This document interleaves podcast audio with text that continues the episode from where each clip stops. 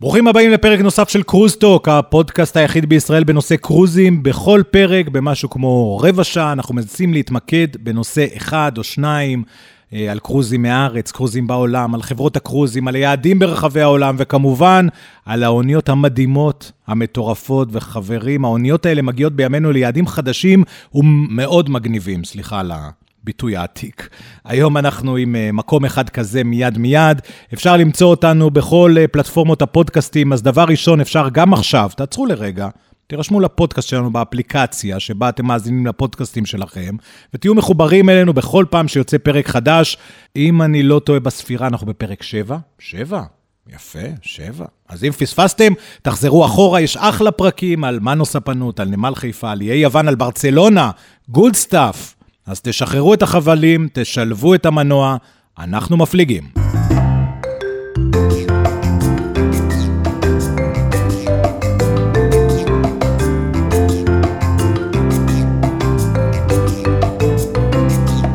אז בפרפרזה על משפט שאימא שלי אוהבת להגיד, סנוב, בקושדסי כבר היית? קושה מה?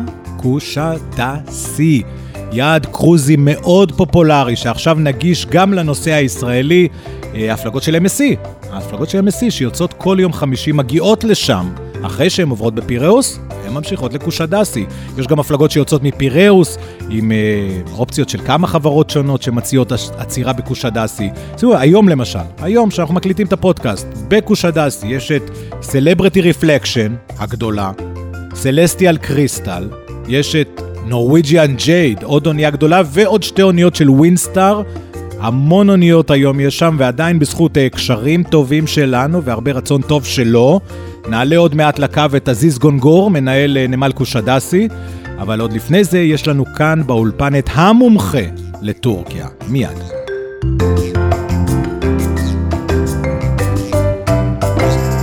הבטחנו לכם את המומחה לטורקיה כאן באולפן, ולצידי כבר uh, נמצא דוקטור גילי חסקין, מדריך טיולים, ובעל uh, אתר אינטרנט לטיולים. היי גילי. נכון מאוד. שמחים מאוד שהצטרפת. בוקר טוב. בוקר עוד. אז אנחנו uh, מדברים על קושדסי. מודה שאני לא ממש הכרתי את המקום. אני אגיד לך, קודם כל, אגב, צריך לציין, זה לא קושדסי, אלא קושדסה. קושדסה, סליחה. אין איי, יש אוטו טורקית שאין בה איי, זה משהו בין איי לאי. קושדסה? לא כן, זה לא כל כך חשוב, זה רק ככה. זה חשוב, עוד מעט נראיין את מנהל נמל קושדסה, אז נגיד לו. עכשיו, המקום עצמו אה, הוא מקום יפה, אבל חשיבותו בעיקר בהיותו בסיס לטיולים. קודם כל, המקום עצמו נקרא אי הציפור, כוש הדסי, כן, אי הציפור, עדה זה אי וכוש זה ציפור. או ראש הציפור, היה שם אי, יש שם שבעבר קיננו בו הרבה ציפורים, היום פחות, אבל באי יש מבצר ביזנטי יפה, ויש שם כבש כזה, שאפשר ללכת ברגל למבצר, המקום יפה, יש שם מסגד מצועצע קצת ויפה, אה, לא רחוק, אגב, שזה מקום יפה לתצפית על העיר לראות אותו, כשבעיר עצמה יש מבנים עות'מאנים כאלה או אחרים, מסגד מהמאה ה-17 וכך הלאה. אבל אה, יש ציורי קיר מאוד יפים, יש כלומר חלונות יפים במסגד. אבל עם כל הכבוד לתצפית המאוד יפה ולמסגדים, לא, את רוב הזמן לא הייתי מקדיש לכוש הדסי עצמה. חשיבותה של... זאת אומרת, ירדנו מהאונייה ללכת לאנשהו. אם יש לי לינה שם, אז אני מקדיש את השעתיים כבוד למקום. כן. הטיילת מאוד יפה, זה מקום נחמד, טורקיה היא כיפית, כן, מפרט טורקיה היא גייט. צריך להבין שהחשיבות של כוש הדסה היא נמל של יציאה לטיולים בכל אזור של דרום-מערב אנטוליה של היום, שנקרא בעת העתיקה יוניה. שלמעשה באזור הזה, זה האזור שבו צמחה התרבות היונית, כלומר, okay. אוקיי. התרבות היוונית המזרחית. כדאי לציין באותו מושג שאין דבר כזה עם יווני. הגרקים הגיעו לאירופה ולכן אנחנו מדברים על גריס או על מגנה גרקיה והיונים הגיעו, אה, הגיעו לדרום מערב טורקיה, האולים לצפון מערב טורקיה ובכלל אה, אה, אנחנו מוצאים ש... אה, בספרות הם גם נקראים אחיים, כן, במלחמת טרויה. והמקום 95% מהתיירים שבאים ל... באים ל... לראות כמה דברים, קודם כל, הכי חשוב זה האתר אפזוס. אפזוס. אפזוס זו עיר הלניסטית מהמרשימות, הלניסטית רומית מהמרשימות ביותר בעולם. עיר שלמה. היא בעבר הייתה עיר נמל. אז רגע, איפה הנמל? למה אנחנו לא הוגנים שם? כן. כי הנמל במשך פחות מאלפיים שנה בגלל הסחף התרחק 14 קילומטר. וואו. בגלל הסחף כן התרחק. 14 קילומטר. 14 קילומטר סחף. אגב, יש שם אגם לא רחוק בשם אגם בפגול, אגם, שהוא פעם היה מפרץ, אבל הסחף הוא סגר אותו. זאת אומרת, אפסוס הייתה עיר נמל. הייתה עיר נמל, אפסוס הייתה עיר נמל חשובה. אגב, הטורקים שינו את השם מאפסוס לאפס. משום שהשם אוס נראה להם יווני מדי. כן, נכון. הם לא יודעים שהתוספת אוס הביאו ליוון הפלסגים. ומאיפה הם באו? הם באו מטורקיה, הם באו מאנטוליה, okay. כן? אז אם היו עושים שיעורי בית, הם היו מבינים שזה שם שלהם בכלל. בכל אופן, אה, זו עיר מושלמת לגמרי. היא ידועה במיוחד בכמות הגדולה של המקדשים שישנם שם. היא ידועה בכך שיש שם דוגמה מופלאה לבית רומאי, וילה רומאית. עם בית חצר כזה יפה, היום אנו קוראים לזה פטיו, עם אנדרוניקוס, שזה החדר של הגברים, עם הגנקוס, החדר של הנשים, עם החדר האורחים, טריקליניום, שלוש המיטות, לכן טרקלין, עם ציורי קיר משגעים. יש שם גם uh, בית הספרייה, מרשים בצורה בלתי רגילה. ממש מבנה בגובה של שלוש קומות. כל זה אמרנו תקופת ה... הכל באפס תקופה הלניסטית רומית. כלומר, אנחנו מדברים בין המאה השנייה, לפני הספירה למאה השנייה, אחרי הספירה. יש שם גם מקום, אני לא יודע אם ממומלץ, אנשים פה מבוגרים, אנשים מכובדים, אבל מתחת לספרייה הייתה מנהרה שהובילה את האנשים לבית הבושת, סליחה, כן? ויש שם ציורי קיר שמסבירים בהחלט במה... על מה מדובר. על מה מדובר. ויש שם את התיאטרון ההלניסטי, אולי הגדול ביותר בעולם, וואו. מקום ל-24 אלף צופים. זה מקום שאני בדרך כלל עם המטיילים שלי מבלה בו לפחות שלוש שעות. מאוד מאוד מרשימות, מאוד מאוד מרשימות. יש שם אגב בית שירותים ציבוריים. הרי בעבר אנשים, לא היה להם שירותים בבית, איך אומרים במקומותינו. איזה הוא עשיר? זה שבית הכיסא סמוך אצל שולחנו. אז אנשים היו יוצאים לפגוש את החבר'ה בשירותים, ואז אתה יושב עם החבר'ה ומנהל אה, שיחות, שיחה, שיחות חולין. עניינים שוטפים, מה שנקרא, כן? כלומר, הדבר הזה, מה שחשוב, שדרך, באמצעות השרידים המאוד מאוד מרשימים, אתה לא, או אתה או המטיילים שלנו, לא רק רואים ולומדים על הארכיטקטורה, הפיסול והציור ההלניסטי-רומאי, אלא יכולים לראות את האנשים. הרי המטרה של העתיקות היא לא לראות את העתיקות, לראות את האנשים. ואתה יכול לעצום את העיניים ולראות איך העיר הזו מלאה בבני אדם, והדבר הזה הוא חווייתי ביותר. יש שם משהו שהוא קצת פחות מרשים ישראלים, וזה כנסיית הבתולה מרי, אבל היא לא, אבל היא כנסייה מעניינת, היא חשובה מאוד לנוצרים. וזה חשוב, מדוע? זה, זה מעניין, משום שה... למה בתולה? מה הקשר? הגיע לשם השליח פאולוס, שאול, והוא מגיע לעיר שהפטרונית של העיר הייתה האלה ארתמיס, שהיא הייתה האלה הבתולה. ובעיר הזו התקיים פולחן האלה הבתולה, כמו שהיה באתונה. ואז הוא מגיע והוא רוצה להפיץ דת חדשה. לכן הוא מעלה את הדמות כנראה של מריה בתולה.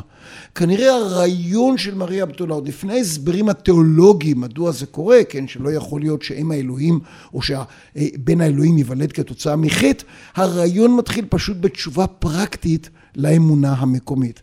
אז ההסבר הזה הופך את הכל למרשים. אז זה מה שמכונה אה, הבית של, אה, של מריה. מרי, ולא רחוק בה. זאת אומרת, זה לא שהיא גרה בו, כי אה, אתה יודע, לא, לא, מנהל נמל קושדסה, שעוד מעט נדבר איתו, מאוד מברך על הבית הזה, כי הוא מביא המוני נוצרים לשם, המונים. זה הכנסייה של שם, בהחלט, הרבה מאוד אנשים, זו תחנה חשובה. ב... אז יש מסורות, עם הזמן התפתחו מסורות שהיא גם הייתה שם.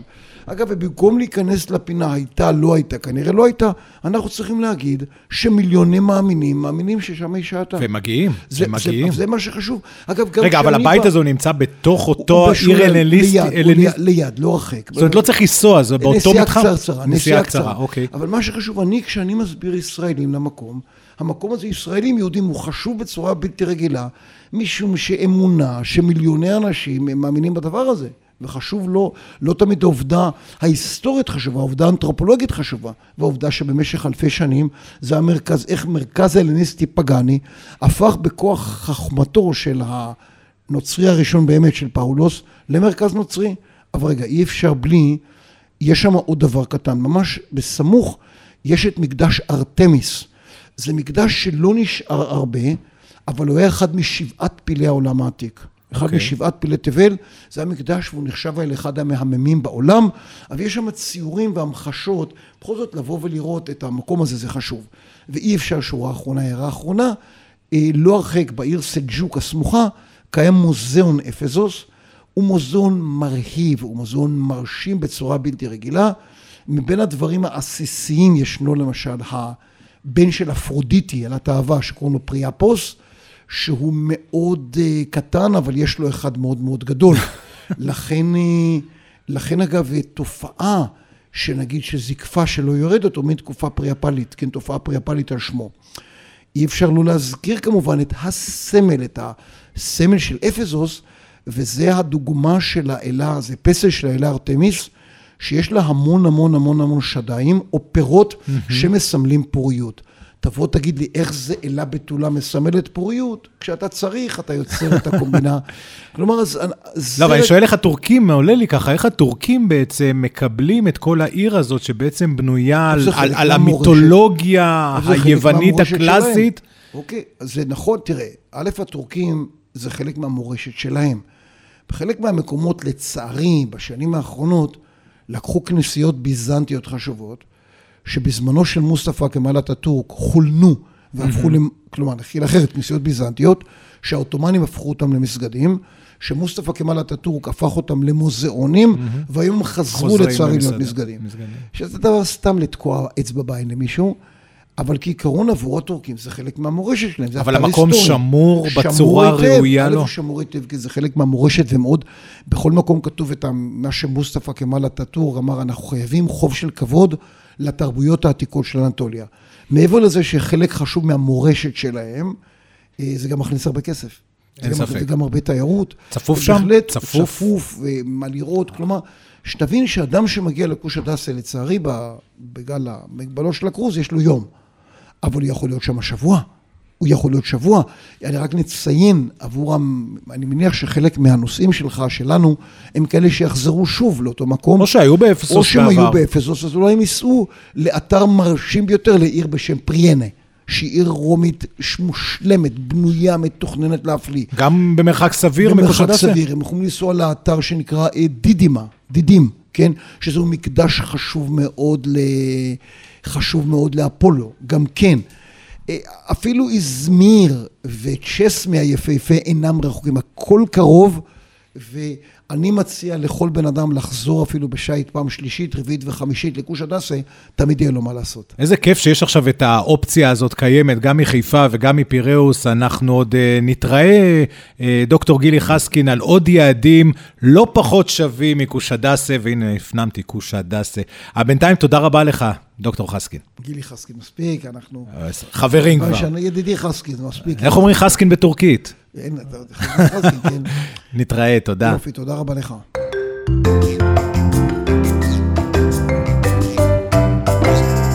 All right, so now, as I promised uh, earlier, uh, we are having on the phone line Mr. Aziz Gongor, who is the general manager of uh, the port of Kushadase.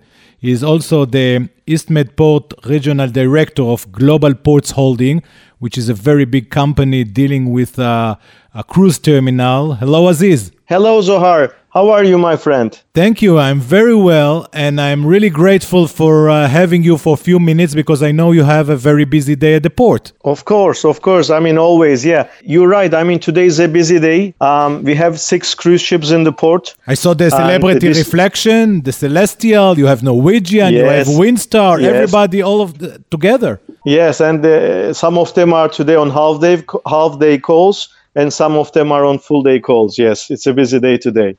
We heard uh, a lot of things earlier about uh, Ephesus and about Kushadase and how to pronounce the names and the amazing things there are to see uh, around your uh, city and port. Can you tell us a little bit about the port itself? Yeah, um, Port of Kushadase is uh, the busiest cruise port in Turkey in terms of number of ship calls and, and in terms of number of passengers. Um, I mean, it, it's hosting cruise ships since the 60s, I have to say. Even there was no port existing, cruise ships were calling um. They were staying on, staying on anchor, using their tenders to just transfer their passengers and uh, hire buses and go to the ancient city of Ephesus and the house of Virgin Mary. I just So uh, explain just a second, Aziz. I just ex- explain our audience that when you say tender, you mean like small boats taking the passengers Yeah. from the ship to the shore when there is no uh, pier big enough to host the ship. Exactly. In the late 60s, in the 1960s, the port was not existing. And but the cruise ships were still called in Kuşadası because of the famous uh, touristic products around. This is why the ships were using either their own tenders or they were using local small tenders, small fishing boats on that years. I'm, I'm talking about 60 years ago. Uh, and uh, I mean, it, it has a, a long history in cruise in cruise tourism. Let's say more than 60 years. But now a lot of change, and you have uh, Yes, a lot of cruise lines coming. Yeah, I mean, it, the port was a, uh, a state, a government port. And uh, back in 2003, the port was privatized. And um, it has been run by our company since, um, since 2003. Of course, the company has invested a lot in it. I mean, uh, more than $50 million were so far invested in the port. And today, I mean, it hosts a very modern passenger terminal, a big shopping center, and a lot of facilities. Uh, and uh, it, is one of the best known um, cruise ports in the Eastern Mediterranean, you know. I, I must ask uh, Aziz now that we have the MSC Lyrica uh, calling Haifa and then arriving to Koshadase. Have you seen Israelis already going uh, down from Yes, the yes. ship? I mean, that's that's that's the very good part of it. I mean, for the last two three weeks, we are seeing more and more Israeli tourists, and we are so happy with this. I mean, talking to these passengers, you, usually we have this elderly and more senior people from Israel, and the good thing is, and the, the emotional part of is, you know, most of them they have somehow a connection with Turkey, you know, in the past from their families, from their roots. Some of them used to live in Istanbul upon a time. So it, it's really a big uh, pleasure for us hosting the Israeli tourists in Kuşadası and talking to them. It's really a very touching thing for us. That's beautiful. I know your time is short because you are uh, having a very busy day at the port. So, last questions Israelis that are coming with a ship or want to uh, board the ship in Kushadase, some tips, some things need to know about the port? Well, I think the Turk, uh, the Israeli tourists, there, they know Turkey very well, and they know really uh, how to get on with Turkish uh, lifestyle. Let's say. So I think uh, in some cases they even know better than we do. I mean, what I have seen in the last weeks, I mean, they were quite, uh, you know, comfortable in being in Turkey. You know, making shopping, exchanging money, and you know, talking to people, eating around, shopping around. So I think uh, I have really nothing to say uh, as a tip. Uh, we just want to see more and more Israeli tourists in Turkey uh, because you know I, I lived for a long time in Antalya and we had we used to have so many Israeli tourists. I hope that these days are coming back. Yeah, amazing. Well, I have only one wish left is that you, Aziz, also will come to visit us in Israel soon.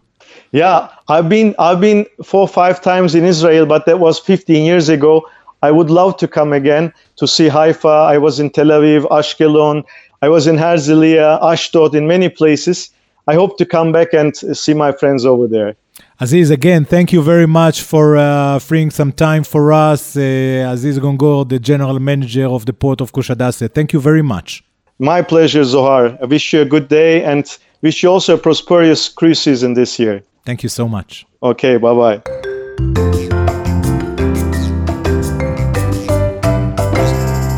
זהו, עד כאן הפרק על קושדסי. תודו שלמדתם הרבה. אני למדתי הרבה, אני בטוח שגם אתם למדתם הרבה. Uh, תתחברו אלינו בפודקאסט, תקשיבו לפרקים קודמים, יהיה לנו עוד הרבה פרקים בקרוב על עוד יעדים, גם גילי חסקין עוד יתארח אצלנו בקרוב, יספר לנו על יעדים רחוקים ומדהימים.